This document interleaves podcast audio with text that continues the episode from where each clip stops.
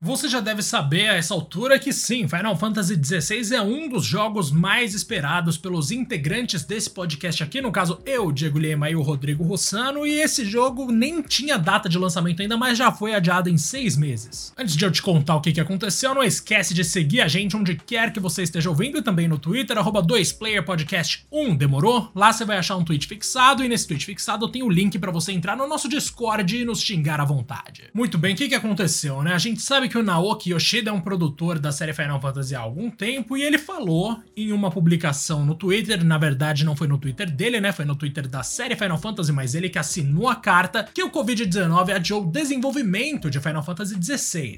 Isso quer dizer que provavelmente eles tinham lá uma agenda de desenvolvimento, né? E essa agenda não conseguiu ser cumprida a tempo e acabou que rolaram alguns adiamentos e por isso a gente vai ter que esperar mais meio ano para lanç... o lançamento de fato de Final Fantasy XVI. Abro aspas aqui para declaração dele. Quando conversamos pela última vez, prometi que mais informações sobre Final Fantasy XVI seriam divulgadas até o final de 2021. Entretanto, sinto muito por eles informar que não poderei manter essa promessa, ou seja, era esperado que mais informações de Final Fantasy XVI fossem divulgadas ainda em 2021, mas agora só vai rolar em 2022, especificamente no período da primavera do hemisfério norte, que equivale, se eu não me engano, a março e. entre março e junho deve rolar isso aí. Se por um lado não teremos novidades tão cedo, por outro, a gente pode ficar muito feliz com o fato de que já existe um site cheio de informações de Final Fantasy XVI, inclusive em português do Brasil. Se você tem interesse, é só acessar, porque tem um monte de coisa lá e a gente tem um episódio falando sobre tudo que tá nesse site aqui no podcast. Para quem não tá ligado, o protagonista é um menininho chamado Clive Rossfield, que é irmão de um outro cara chamado Joshua Rossfield. O Joshua é aquela criança, que no trailer a gente vê meio que, assim, ao que tudo indica, ele vai morrer, né? E além dos dois, a família Rossfield também conta com uma menina chamada Jill Warwick,